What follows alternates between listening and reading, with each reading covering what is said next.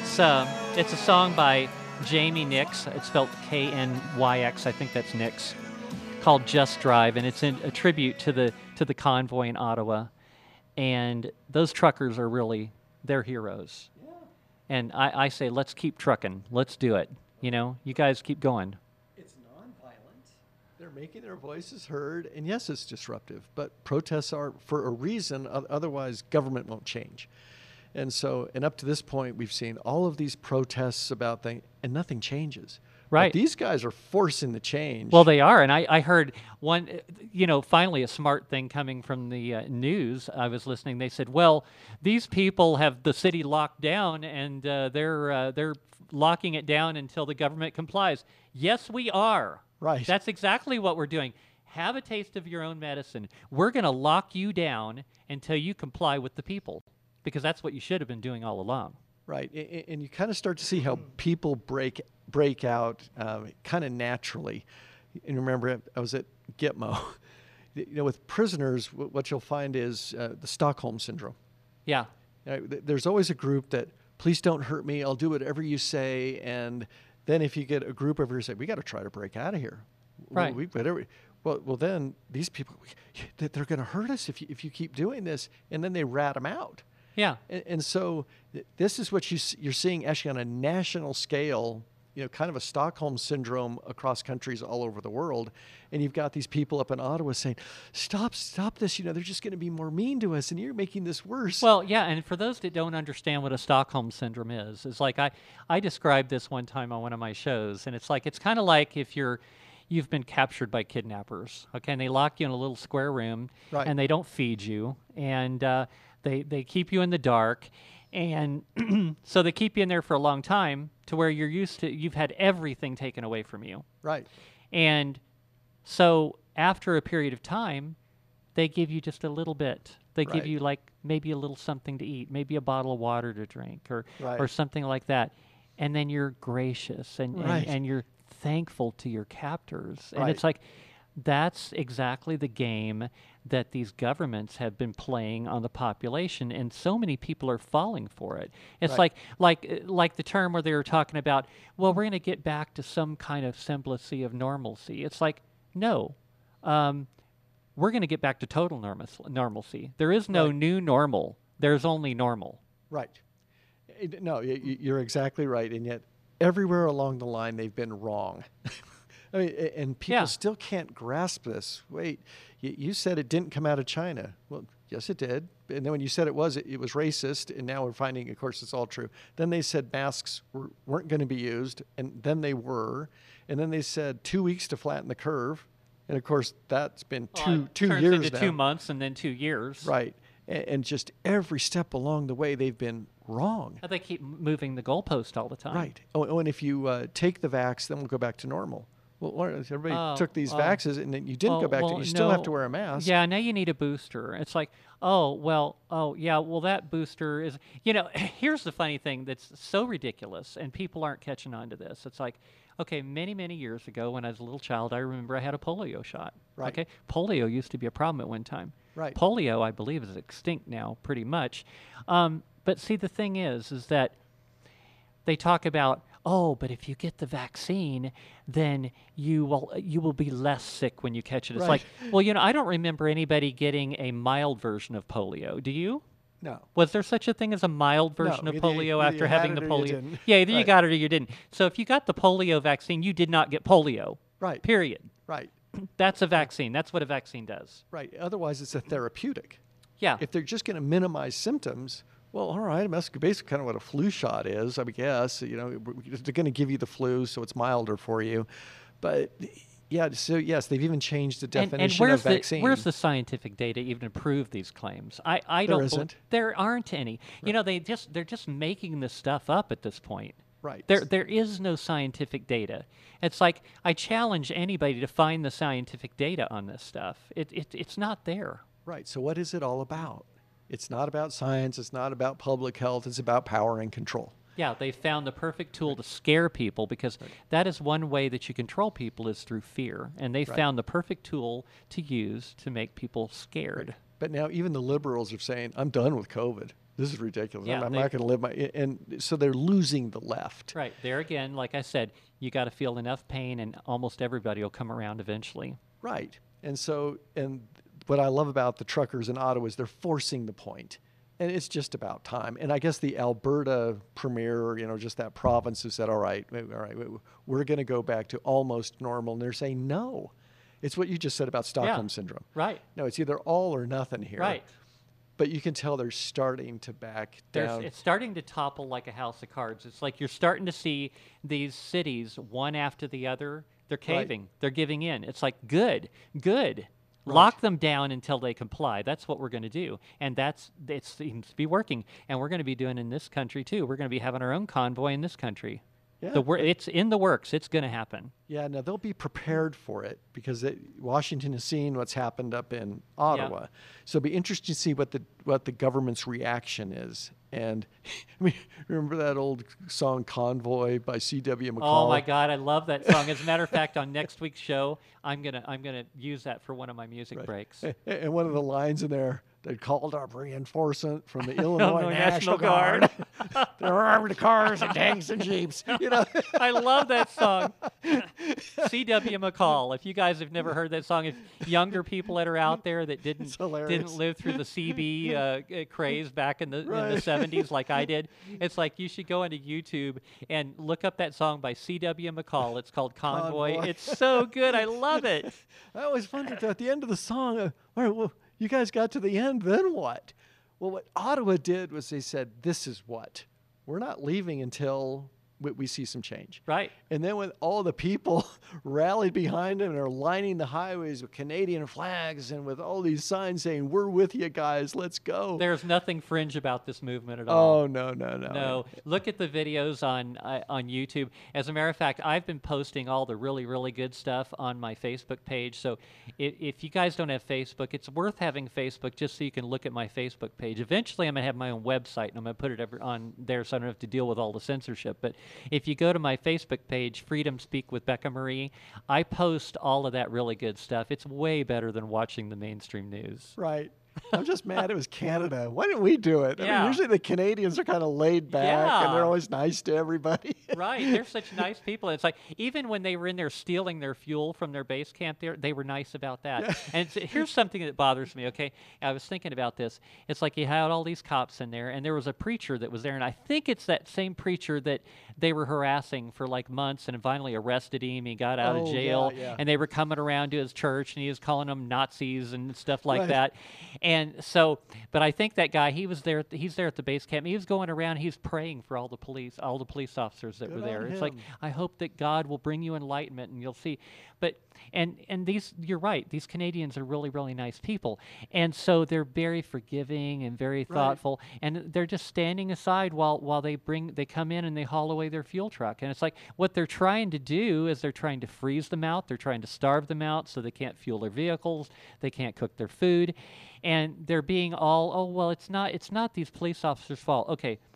I have exception to that. Right. Yes, it I is. agree. They are part of the problem. Yes. Yes. Because all of us, many those of us that are standing up to all this tyranny, we have been suffering over this over the past couple of years. I've given up enorm- given up enormous amounts of income because I've refused to comply. Okay, these cops, they're no exception to this. It's like, I'm sorry, what you are doing is illegal. It's a violation of your oath that you took when you became a police officer. Shame on you. You need to stand up and have a little bit of guts because you're you're part of the problem. You're just like the brown shirts. Right. from Nazi Germany. Those people were probably saying the same thing back then. Well, I have to feed my family. It's like, well, I need a paycheck. And they were probably saying that the whole time they were grabbing these Jewish people and hauling them into the into the gas chambers. Well, I'm sorry, I'm just doing my job. I'm just following orders. I'm sorry that doesn't cut it for me. No, and that's when it ends. I mean, you started this out, you know, what, two and a half hours ago, talking about the Constitution here, and Yeah. you're right. It, we all swore when you raise that right hand and you take the oath, it's to the Constitution of the United States. But if you don't know what the Constitution is, Right. well, all right, well, what, what was your oath to? But when does this change? It is when the force, whether it's police or military, do an about face and they stand with the people against a tyrannical government. Then it falls. And so, how do you do that? Well, you don't do it by attacking police because they'll just rally to each other and become it's us against them, and that's very natural. Because that is exactly what the left would like to see. They would like to see this escalate the violence because then they would have uh, an excuse to use violent violent force. Right. So if you can, in what you said about, you know, they need to support their families, they need a paycheck, they need that, that kind of thing. You're right there too. I've, I've wondered if they did the GoFundMe to say, hey, police guys, we're going to take care of your monthly expenses. Do an about face, stand with us. And that's when leadership goes, oh no. But of course, GoFundMe stole their money. well, right. And so GoFundMe should be sued. well, of course, and, and, but it showed how government and big tech, which you talked about again very early in the Yeah. Coming together in what's basically fascism. Yeah. And the government creates laws and regulations and rules that basically prevent the little guys from ever competing. And then we call this capitalism. No, no, no. We don't have capitalism anymore here. Uh, you might want to call it crony capitalism. I mean, it's got some face of it, but really you have this cooperation between big pharma, you know, big tech, big, you know, all and government Right. and, and the surveillance state. And so, but they're still afraid of us. If we do what the Ottawa truckers do, peacefully non comply, we're not taking this anymore, you watch, it'll change. It, it- they're weaker than we think. Or Right. they, anyway, go ahead, sorry. So, uh, Greg, I had, and I'm sure the the people out there that are voters that uh, are looking at you as a political candidate for governor. Sure. I have a list of some questions, and I thought I Here would, we go. you know, towards the end of the show here, I thought I would ask these. So, um, I'm going to ask you. There's an elephant in the room, which you know. Okay. I have so many people that are telling me people that are opposed to you. They'll say, "Oh, well, he's he's uh, in the pocket of Bill Gates. He he he's he's you know he's helping Bill Gates." So, um, I want you to explain that situation um, about how that got started, Sure. and and give you a chance to explain yourself on that. All right. When I, ge- okay, when I got back from a deployment at Gitmo, Uh-huh. remember, so serving the country kind of guy, I had to sell my business for the deployment. So you talk about giving up money because you, I raised my right hand voluntarily, Right. And so, w- when I came back, I got a call from a high school friend, and this was Valley High School here in Albuquerque. He had become Bill Gates' money manager, the guy. Well, I'd done a pretty good job of managing money here in Albuquerque. He'd kind of kept up with me, and we made money for people. And he said, "We want you to come up here to Seattle and manage money for Bill." And what year was this? 2009. 2009. Okay. So all the stuff we know about Bill now, what in 2009? We didn't know this. I, I don't think we were talking about it back then. I, I know I never heard anything about it. He was a philanthropist. Yeah. He was digging wells in Africa. He was doing this he stuff. He was making operating systems for, Right. for, for Windows and Right. yeah, it's like I, I, I yeah, I was indifferent to anything about him. I, I just know I liked his Windows operating system and, and until the past few years. right. Yeah. So, it, by the way, there are two sides to it. I mean, there, there was the Gates Foundation, which is what most people object to. And then there was Bill Gates Investments, BGI. There was a Chinese wall between the two. I was never with the foundation. In fact, they had huge rules about not even talking to the people at the foundation because no one wanted to be the Hillary and Bill Clinton Foundation Right. situation.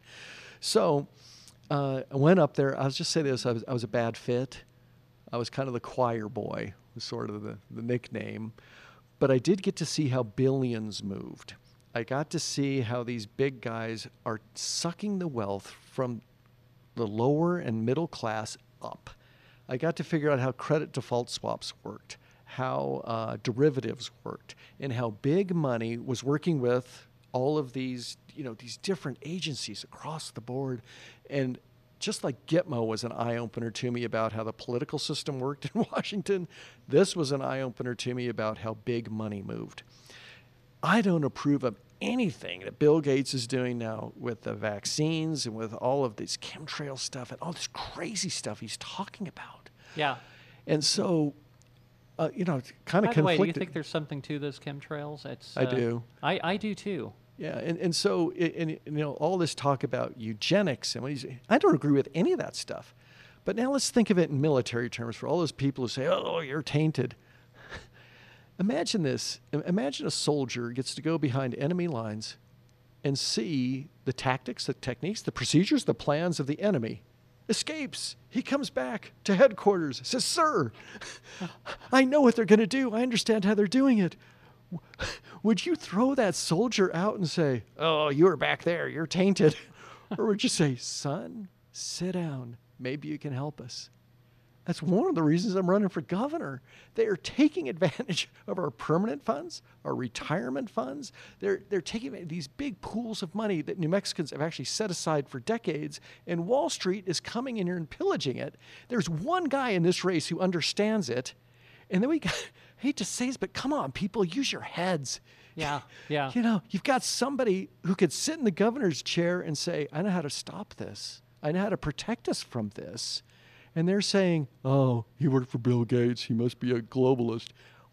Guys, I spent 35 years of my life dedicated to protecting this country. So would you would you agree with me that now that what you know about Bill Gates, he's a pretty evil dude. Yes. And then He's throw- horrible. Now throw, and even on I the mean, he's, personal he's level. like totally into this whole depopulation thing. Of course. it's like God. and now you throw in the uh, the Epstein Island stuff. Yeah, Oh, come on. he's hip deep in that. Right. I don't support any of that. I mean, it's counter to who I am, but I got to see it. You ought to see it as an advantage and not the other way around. Right. But you can't. Some people just can't convince. So fine, Yeah. think what you're going to think, and uh, Well, you- I wanted to move give on. you a chance to explain that Sure. for those that didn't know the whole story. Yeah. Okay. So- next question. Next question. Okay, so the other day, Pastor Smothermon stated that the candidates for governor are weak. How would you respond to that? Oh, he's a free man. Do you think you're weak? No, I, I, I don't believe myself that way at all. I've always thought I've taken the harder path, and so Pastor Smothermon doesn't know me very well. Yeah. but again, he's a free man. He can say whatever opinion he wants to out there, and uh, I'll just go the opposite way. I think a lot of the stuff he's done has been very strong. Yeah. He has stood up for this community. He's done it. He great- has, and he's he stood his ground and didn't close his church. Uh, I didn't close my business. Good. Good for you. right, So you, and- you, you two got something in common. Well, sure. And so, anyway, I just don't fire back on that kind of thing. Yeah. And so, what I know about him and what limited, you know, we've had a couple of conversations, gosh, over decades, not a whole lot. But I admire what he's done and how he stood his ground, and I won't say anything negative against Pastor Smothermon. Good. Okay.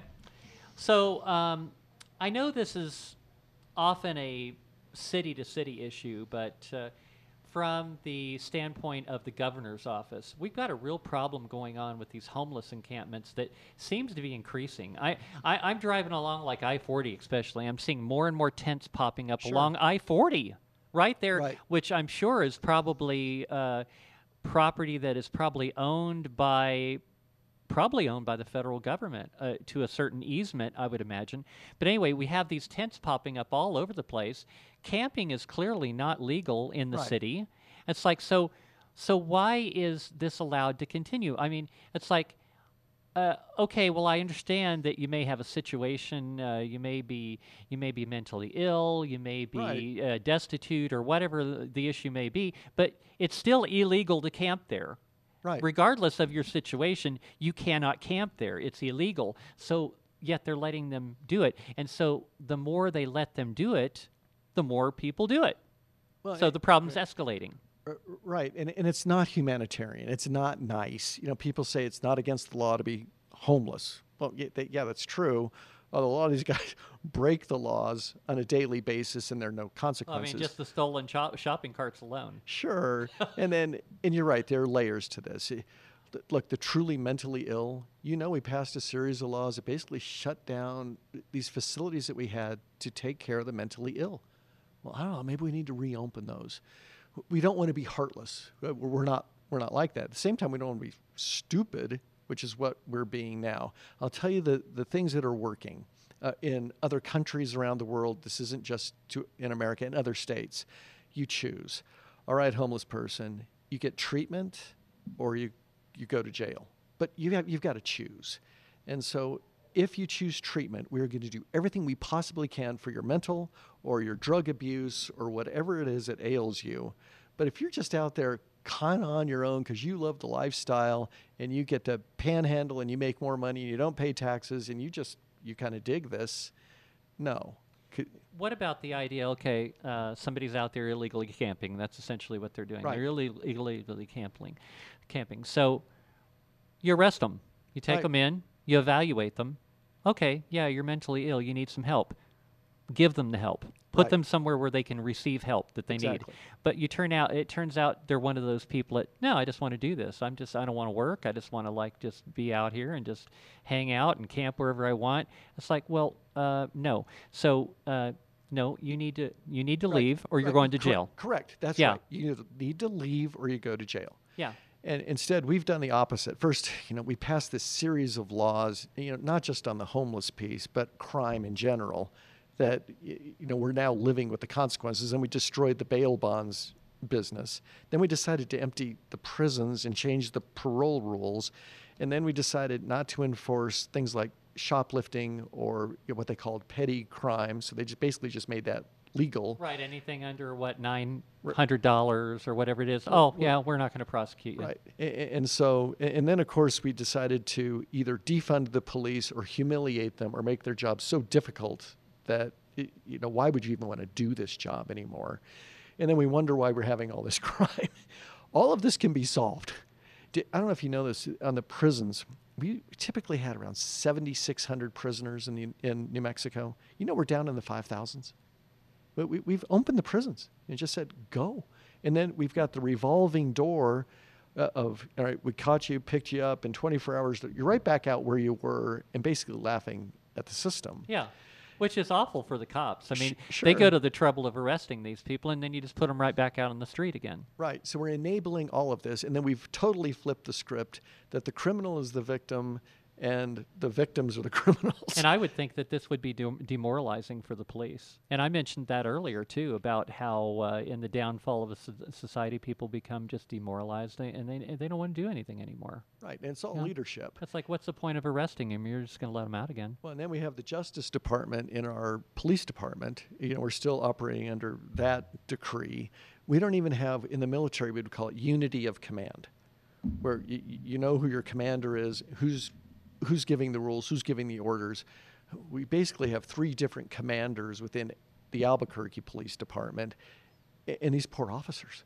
I mean, every every time they do something, it's called into question well, okay, I mean, they're not perfect human beings. Oh, and then, uh, in, what is it? The uh, immunity. The, um, what's the Qualified word? Qualified immunity, immunity. yeah. Thank you. I mean, th- these guys got to be terrified to do anything. So it's easier to sit in your cruiser, just sit it out, you know. To, It's to- like you're constantly questioning yourself, and it's like, okay, do I have to wait until they've drawn their weapon Yes. and they're actually pointing at me Right. before I can do? Well, it's it's too late. Right. Then it's Right. like you literally are going to get. y- y- It's like, well, do I face prosecution to defend myself? You know, it's like it seems like they're going by some completely different rules than those of us. Like I have a concealed carry permit, Right. which is unconstitutional, but um, that's for another. That's for another Right. show. Um, but anyway, so it, I have basically for me, it's like if there's somebody that is threatening me, and I know they have a weapon, I can say, "Stop right where you are." Because Right. as soon as you make another step towards me, I'm going to shoot you right. and and that's okay. But a police officer can't do that. A Right. police officer literally has to almost be shot at first, and it's like I'm sorry if they're a good shot, they're only going to need one shot, and then you're dead.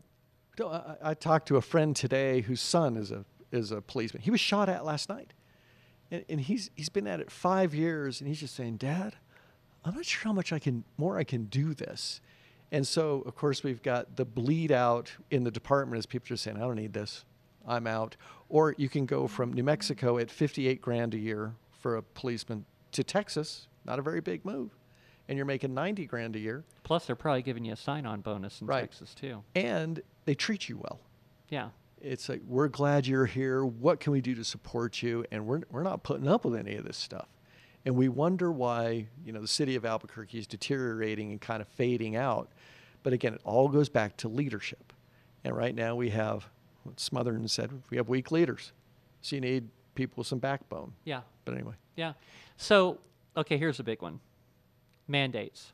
Oh Okay, let's say, for instance, you were elected governor. What w- would you? I Would, would, would you? revoke all the mandates in the very first two hours of my administration. Just immediately, Good. just take them away. That's an easy one. Now- and by the way, same with CRT. Yeah. CRT is gone in the first hour of the administration. Yeah, it's got to go. Right. Um, this tyrannical power that the government governor has managed to utilize over the past couple of years. Right. My opinion, whatever law is on the books or whatever it is or whatever is on the books that she utilized to get away with this, that law needs to be removed from the books. It needs to be repealed. It needs to be gone um, because the governor, it's unconstitutional for her to have that kind of power, and because the power is supposed to rest within the people Right. and and I can I can totally agree with the idea that you know the governor uh, gets research from experts and and and gives suggestions and says okay this is what's going on and this is what our experts are suggesting you do because really that's the only power they have they don't have the power to order us not to mention the governor doesn't have the power what the heck is a mandate a mandate it didn't even exist until the past couple of years Right. it's like the governor doesn't have the right to do that. Right. It's like without anything from the legislature or the court or anything, the legislature's just been sitting on their hands for the past couple of years. Right. And they're, now they're finally fed up with it too. Finally. Even, even the Democrats are, are fed up with Yeah. it. But for a while, it was good for them because it's, they didn't have to take accountability for anything. So they ceded all this authority so they wouldn't have to make hard decisions. Yeah. And, and then they started to realize the monster they had created. So, what should the Zanetti administration be doing? What we need to be doing is shrinking Santa Fe. We need to be pushing power and authority back down to the local level, shrinking that bureaucracy up there, and saying to the local communities, handle these issues. Now, the big issues that cross, you know, all the counties, all right, roads, yeah, I get it. We're going to need some cooperation on the roads. Remember the water issue we talked about at The the, roads are getting pretty darn bad in this state. They are. Oh, Remember Gary Johnson? What did he say? He said, We're going to do roads and we're going to do them well. Yeah. And everybody's like, Hallelujah. And he didn't get involved in all this crazy stuff and trying to dictate every little piece of legis- life and legislation for us. And people were grateful for the roads, okay? Water. I think water's probably a statewide issue. The border is a state issue. Yeah. Energy. What, whatever you could do to make us the energy state. So tell me, okay, on the border, what are you going to do about the border? Okay, now here's just what I think. Okay, National Guard or the National Guard or the the Yeah. yeah National Guard.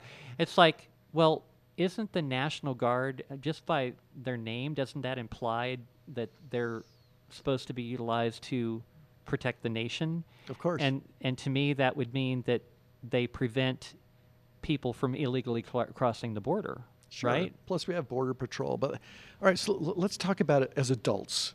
Yeah. Because every single gubernatorial candidate's going to come in here and say, "I'm going to deploy the National Guard to the border." Mm-hmm. And I think, well, you guys have never been in the National Guard. What units are you going to deploy? Yeah. Pla- platoon size, company, battalions. What, what are their specialties going to be? Uh, how are you going to integrate them with Border Patrol, ICE, you know, police, sheriff, all of these alphabet agencies that are already there? What's the chain of command? How are you guys going to communicate? What's the mission going to be? Is it open ended? Is it forever? Or is it just for a certain period of time to achieve this result? Nobody talks like this because they don't understand it. But General Zanetti understands it. I lived it. Now, there's another side to this. It's the money side. And remember, this is financial advisor Zanetti talking now. Sure. Do you believe the Biden administration is going to help fund the New Mexico Army National Guard to go to the border and they're going to pay for that mission to seal it up or to secure it? Not a chance. Not a chance. That means it becomes a state mission. If it's a state mission, that means we're paying for it. All right, fine. I get it and I understand the importance of it. And yes, we need to do it, but we better do it smart. Because otherwise, what you're going to do is you're going to drain the treasury, and that's money that won't be going to schools and roads and bridges and the stuff that we need. And you may not even secure the border, and you're going to end up going, What did we just do? So, General Zanetti and Governor Zanetti together would say, All right, how are we going to do this in a smart way to secure this border with all of these other resources that we have for the long haul without bankrupting us? Does that make sense? Yeah, absolutely. Right. Anyway, that's Yeah, how I'm thinking. Nothing's free. Right. Um, okay. These unconstitutional gun laws that they're Yeah. trying to impose in the Y- states. You know where I am on that. Yeah. I mean, just, I mean, what can the governor do about that? I mean, well- I, I know you could certainly, as a governor, you could certainly veto any kind of ridiculous gun bills they try to put through. Absolutely. And, and a lot of these things that have been pushed through, and you said this earlier in the show, were promulgated by bureaucrats. Yeah. Some of these aren't even laws, they're regulatory. Can those be revoked by the governor? Yes. Can executive orders that have been illegally pushed out there regarding it, can those be revoked? Yeah, first day. Unless you're President Trump, right? Well- remember when Trump tried to revoke uh, uh, Biden or Obama's uh, thing with the what was it? The can't remember what the term was, where they were allowing illegals to stay in the country, Right. And and he w- wanted to revoke. It was a executive order. It's like, oh, so suddenly executive orders are laws. It's like things are so messed up. Uh, well, right, be- because the judicial system uh, has crossed the line. The in- dreamers. That's right, right. right. Yeah. But what Trump did do very well, I mean, despite that one, is every week his cabinet met and he said, How many regulations did you erase this week? Especially in the first two years. Remember, Congress wasn't with him in the first two years, not even the Republicans. All right, so he wasn't passing any legislation, but he said, All right, you know, Secretary of Energy, how many regulations did you revoke this week? And he would just he would go around the table. It became a competition. How many could they get rid of? Yeah. And what what happened to the economy in the first two years? Oh yeah. Boom, up we went just on regulatory relief. Could the governor of this state follow that model without legislative help? Yes, yes, yes. And then finally, when you know Congress saw, hey, this is really working, we better get on board with this guy. then we got the tax cuts.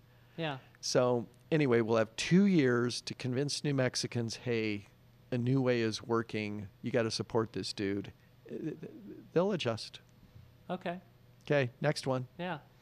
Um, okay. One thing I was thinking about is our current governor Right? has when it when it comes to transparency, she's been invisible.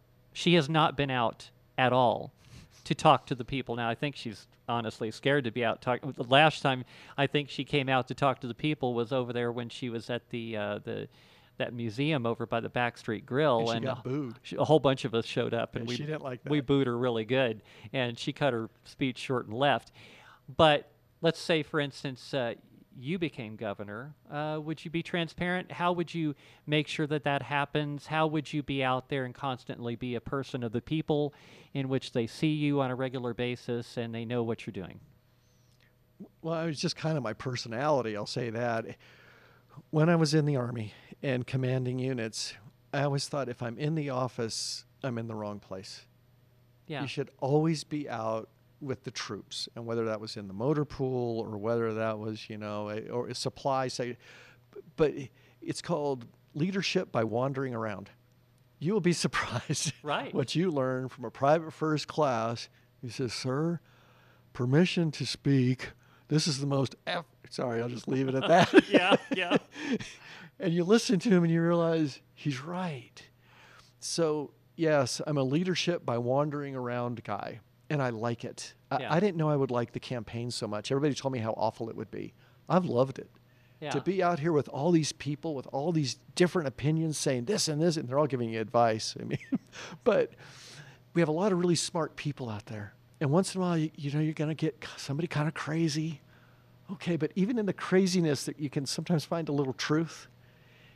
Anyway, it's just kind of who I am. So yeah, um, everything you just said, it just fits my personality. You know, it is an awful lot of fun being out there amongst all these people that are uh, out there trying to make things better. Because I, I think I told you that my good friend Audrey Trujillo, I've been helping She's her. great. I know I love Audrey, and, and I've been helping her on her campaign. I'm like one of her, one of her small group of trusted people that works with her on her campaign, and we've had so much fun traveling around to different events and shaking hands and talking to people. And, Right. And it's it's it's it's really great because I've gotten to know so many people. Right. I- It's Republicans, Democrats, Independents. I don't know. There's something special about New Mexicans. We, Yeah, I don't know. We all kind of get along. So anyway, it's just like the Patriot movement I've been involved in the past couple years. I have made so many friends and met so many really really good people that uh, share my values, and we've gotten a lot done. And you know what we recently got done is. A whole bunch of us became delegates. We decided, hey, Yes. you know, we have to we have to get engaged from the ground up, and it's like, how can we get in, involved like at the very bottom where where things start? And it's like, hey, you know, we could start off by filling all of those delegate positions. We, we did. We filled them all. wasn't that great? Yeah. No, it was, It was so amazing. great to It was see a huge new blood at the accomplishment. convention. and all these new people coming in. It's like, yes, finally, it's happening from the bottom up. Exactly. And so, you know, back to the leadership thing, you know, and when I was in command at Gitmo, people say, what was it like having all those thousands of people working for you? I said, man, you don't get it. They're not working for me. I'm working for them. Yeah. Yeah. that's true. And that has to be our attitude. Yeah. All the way down from governor through the bureaucracy on down. Uh, uh, imagine you, you were a, you're an entrepreneur and you want to start a business here. What if you had somebody assigned to you from the economic development department that said, um, tell you what, in one week, I have to get you through all the permitting, all the legal, everything to get you set up legally to do business here. My job is to help you get it done. And by the way, you know, I see this business that you're doing here. You know, you might have some allies over here in, in this little part of the state or in these businesses in this part of town. You know, we've got some land here and an empty building here. We might be able to get you situated so that you've got some synergies with them. And if you ever run into a problem with the government, you come to me and I'll help you get through it. Imagine that kind of concierge service. Oh my gosh, that would be such a uh, refreshing change because the attitude that we get right now is that we feel like, oh my God, they're working against us. They don't want us to be successful at this. Right. And yeah, Could, so the, could the governor do that? Yes. Yeah. It's just a leadership attitude change. And so you can see this in, I keep we're referencing back to military, but it could be in a company. It is actually pretty, qu- pretty fast you can change a company culture Mhm. with new leadership. And people will embrace it so fast. They all know it's messed up. Hallelujah. I knew this is how it was supposed to work. yeah, And so, but what you have to get over is your ego, and you have to get over power and control, and you have to get over this look at me, it's all about me stuff. If people ever say, oh, look what Governor Zanetti did, I failed, it always has to be, what did we do? What did we do together? That's far more success than getting your name put on the airport or some Yeah. silly statue. You know what I mean? So, okay, so we kind of touched on this earlier, but um, I personally think the PED needs to go away.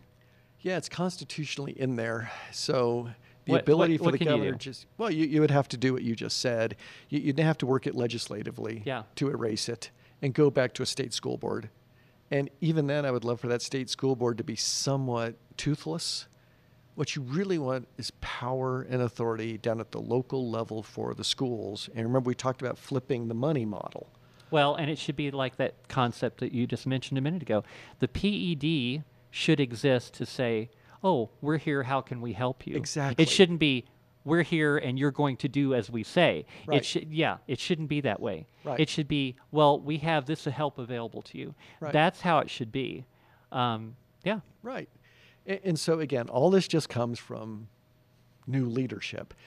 And I know it's not a commercial, but I'm going to do the commercial. There's no one in this race who's had as much leadership experience as I have. I mean, it really started at West Point and then a platoon of 30 men. Right. By the end of my career, it was thousands as a general. And, Same with my business. I mean, I've had employees, all your small business people out there. Man, I get it. I pay that stupid gross receipts tax. Oh, I hate. Oh, that's another thing. What do you Right. think about the gross receipts tax? I personally think it's aptly named. I really do. Yeah, it, it, yes, it is gross. And what it will do is the reason we don't create wealth here. I mean, there's no way you're going to have real manufacturing in this state across the board without going hat in hand to the legislature. Oh, please give us release from this tax. It, it- really, there's no company in America that looks at it and goes, oh, what kind of tax? We're not going there. You immediately come off the list. So I'm going to take you back 35 years. It was uh, Governor Bush was running the state. That's about right. You know, Texas wasn't doing all that well. Oil prices had collapsed. He did two things. He changed the tax laws to reward entrepreneurship, private enterprise, op, you know, enterprise, in, ingenuity. What can we do from the private sector? And the other thing he did was tort reform. And I know this is boring, but it was reform in the legal system where you couldn't sue people all the time for every little mistake they made. And you risked your business every day. You opened the door. Oh no, one of my employees will do so, and I'm going to be out of business. They changed that. When that happened, Texas did a U turn almost immediately, and they've never looked back. We need to do that in New Mexico. Change the tax code, do tort reform, and then this these wealth from the earth, wealth from human hands, all this stuff you heard me talk about previous. Could we go from worst to first? I truly believe we could. Good. Okay, what else? You've got that long list of questions. Yeah. Uh, let's see if I got anything left here. Oh, okay. So I mentioned transparency, basically transparency dealing with the fake news. What's uh, yeah, yeah, fake news? I love that term. It's like, did Trump come up with that Yeah, term? I don't know. I He don't took know. it from I somebody, I heard it. He stole it from somebody else. I don't know, but he made it popular certainly. So, by what way would you communicate with New Mexicans if you were the governor? How would you do that? Oh, I think I like the way President Trump did it. I mean, you do it directly as directly as possible, where Yeah. people people could come directly to you and talk to you, you know, just one on one. Gary Johnson used to do that. Yeah. It was I think it was called Citizen Thursday. Uh huh. Every Thursday afternoon. Nice. You just he'd open up the governor's office. There was no requirements. You didn't have to write a check. You didn't have to make a political contribution, and he just come on in. What's on your mind? I like now, that. Now you couldn't stay there for an hour. I mean, you know, because you had a line out the door. But why don't we do that? I mean, it doesn't have to be. It doesn't always have to be electronic. I was talking to a guy yesterday, and he said, "You know, I sent you an email," and I said, "You know, I got it." And he said, "Well, will you answer the email?" I said, "Can't we just talk?" See, I'm old fashioned. I like talking. It's like I come from a time in which I like to pick up the phone, or even better, meet in person, and and just and and talk. This whole this new generation, it's like they're all into emails and texting, and it's so impersonal. It's like I get so much more by having a conversation with someone, Right. And you know, even better, meeting them in person and seeing their face. Right. Imagine that, seeing their face and talking to them, and and just getting it all. You know, the expressions on the face and and how their voice Yeah, sounds. and it's like you so- banging yeah, your your, right. your, your so microphone much here because I'm. Italian. But Yeah. yes, and so, but but I also understand this is the real world right now. I I text all the time. I do Yeah. the emails all the time. All right, got it. I'll adjust to Yeah. to the people. Yeah. But I love. I'm with you. I'd rather sit at the diner and have people come over and say, "Hey, governor," and you know, let hear hear them out. So Citizen Thursday, be kind of cool. I like that idea. Me too. Sure. Hey, producer, how much time do we have left? Okay, good. All right. So I just wanted to make sure that we don't run out of time before we Okay. expect it. I talk so, too much, so- So tell you what, uh, General, why don't you sum it all up in five minutes? Everything we talked about today. Well, no, okay. sum, up, sum up, you know, uh, as far as just everything, all your thoughts. Just five minutes. I'll give you five minutes. I want you to be optimistic about the future of the state of New Mexico. Okay. We have incredible potential here, and we've had it for a long time. And I think it's one of the frustrations that New Mexicans feel. Like we know we can be better. We don't have to be, you know, the butt of jokes, the last of everything. We know we have wealth that God gave us. We- also know we have brilliant people in this state. All we need to do is unleash it. I would add another part to this, and we didn't touch on it too much, but it is important to me. We have to operate off of a platform of honor, integrity, decency, telling the truth, e- even when we fail. We're all flawed messengers, but we can have a good message. So, right now, we have a culture that rewards corruption, that re- rewards selfishness. This is the kind of thing that really isn't in New Mexico's DNA. So maybe I should close with with this story and why I believe that the Democrats are just so off in who we are. I'm going to go take you back 80 years because remember I said we go through these shifts, right? The last big shift was World War II. Okay, back in the spring of 1941, just over 80 years ago, your New Mexico Army National Guard went out to California for an air defense artillery competition. It was who could shoot down airplanes the best. Okay. Rebecca, we won. Our reward was the boys were sent to the Philippines. And so their job was to train up the Philippine army. Now imagine you're 18 years old. Maybe the first trip of your life was to California for the competition. And now, I don't know, you're from Lordsburg, you're from Albuquerque, you're Santa Fe. Now you're going to the other side of the world to sandy beaches, pretty girls. Pretty cool. You're a hero. And we all know what happened six months later. Pearl Harbor. On that exact day of Pearl Harbor, the Japanese invaded the Philippines. Our guys were left there with no equipment, no resupply of ammunition, no food, no nothing, and the orders were simple hold them as long as you can. The Japanese thought that they would take the Philippines in one week, maybe two max. I've heard the Philippine warriors, they are tough. They are. And it Yeah. was New Mexicans together with the Philippine fighters. They held them off for four months. It totally threw off the Japanese timetable in the Pacific. Finally, they were all down to 100 pounds. Uh, they had no nothing left. And General Wainwright called them in and said, Fellas, uh, I'm going to surrender. They said, Sir, don't do it. This is our Alamo. We'll fight to the last man. He said, No, I won't waste your lives. So they surrendered, and thus began the Bataan Death March. Now, serious military historians look back and they say the war in the Pacific was won there because it gave America time to get back on her feet so we could take the war to the Japanese. Well, we all know what happened during the Bataan Death March, but they, the Japanese saw something there they had never seen before. When our guys got fed, it was pretty rare, the senior enlisted and the officers went to the end of the line and they let the troops eat first. It wasn't me, me, me, I, I, I, I outrank you. It was putting others ahead of themselves. The Japanese couldn't understand this. In their hierarchical society, why would you possibly be like the emperor going to the end of the line? Anyway, when the guys got back from the war, the ones who survived, they were asked about this. They said, Where did you learn that? You know what their answer was? We learned it from our mothers. Oh, how nice. We learned it during the Depression Yeah. When money was tight and food was tight. Uh, mom fed dad first, fed the kids, and then she ate. And so, sacrificial leadership. And so, I believe that's New Mexico's DNA.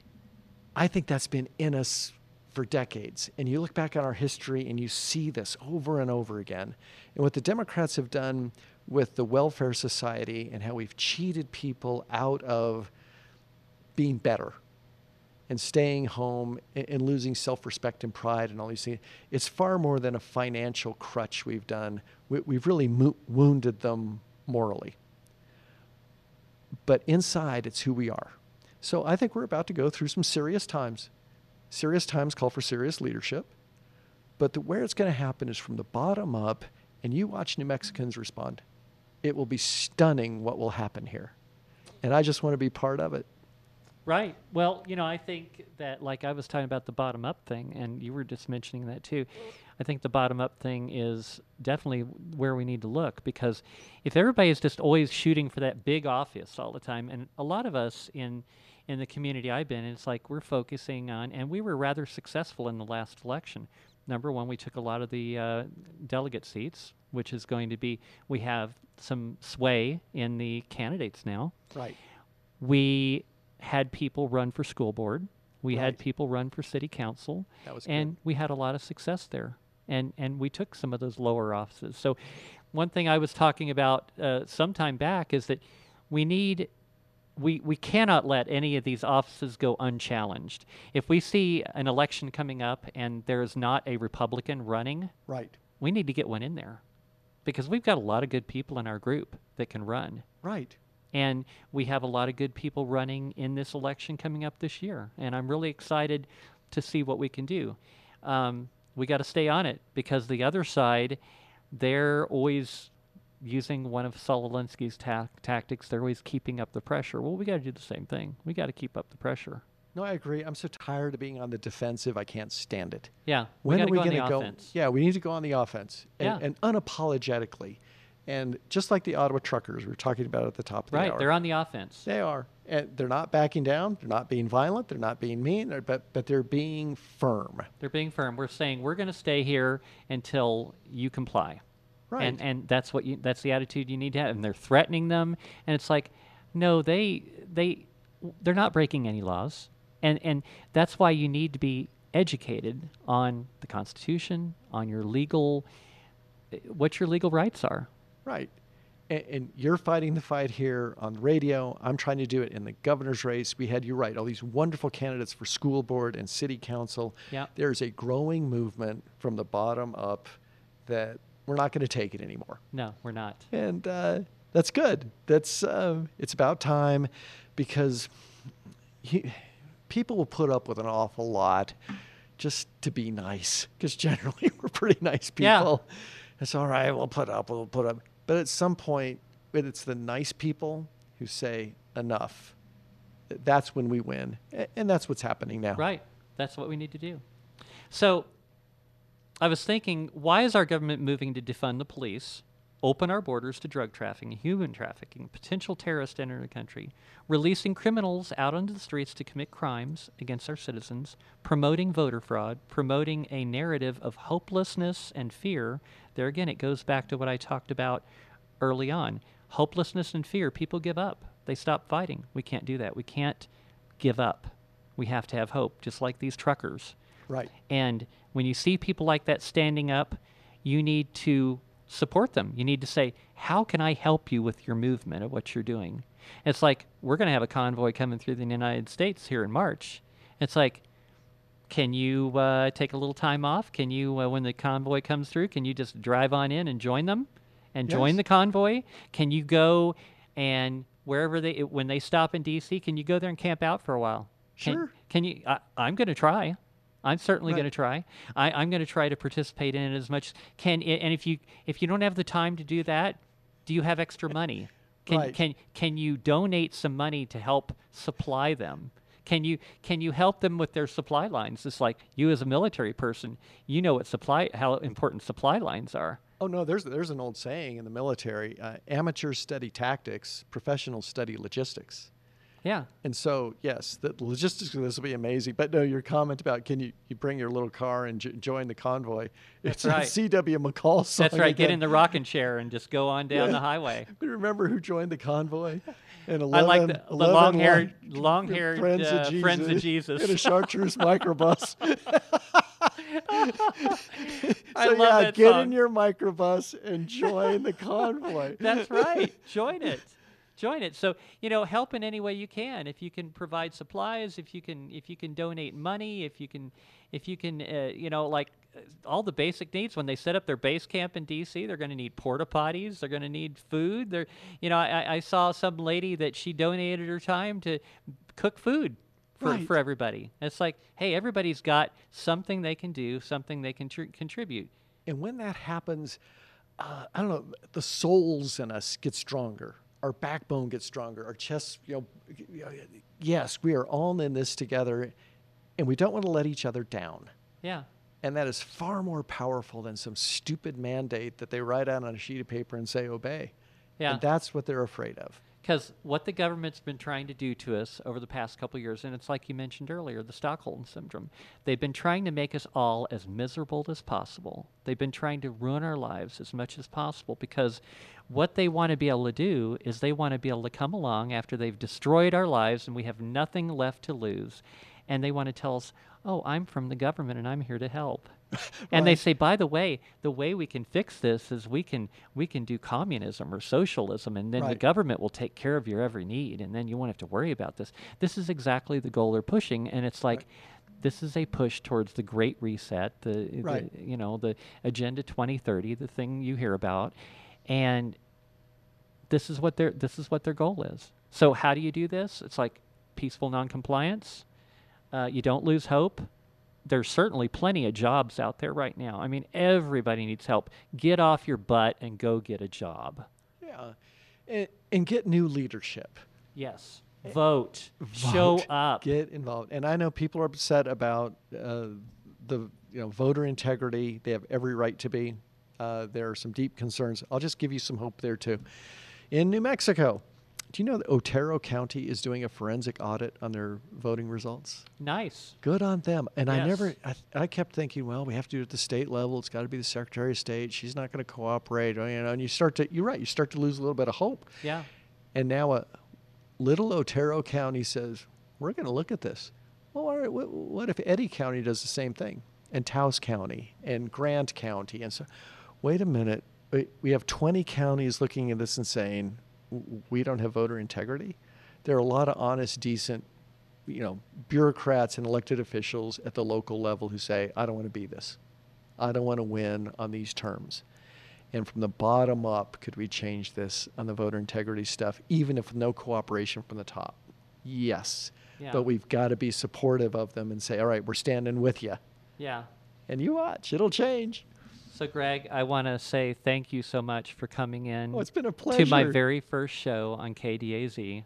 I'm glad it was me. Thanks. Um, I, I also want to say that I, I just absolutely love the staff here at KDAZ. It's like they're so professional. Oh, yeah. They have been doing everything ever since I, I, I came here and we've been putting this together. It's like they've been doing everything they can to help me be successful, which is, Right. is awesome.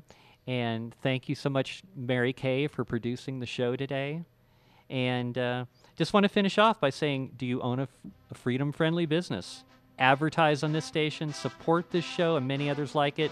Want to send me comments or suggestions? Email me at beccamarieNM at gmail.com.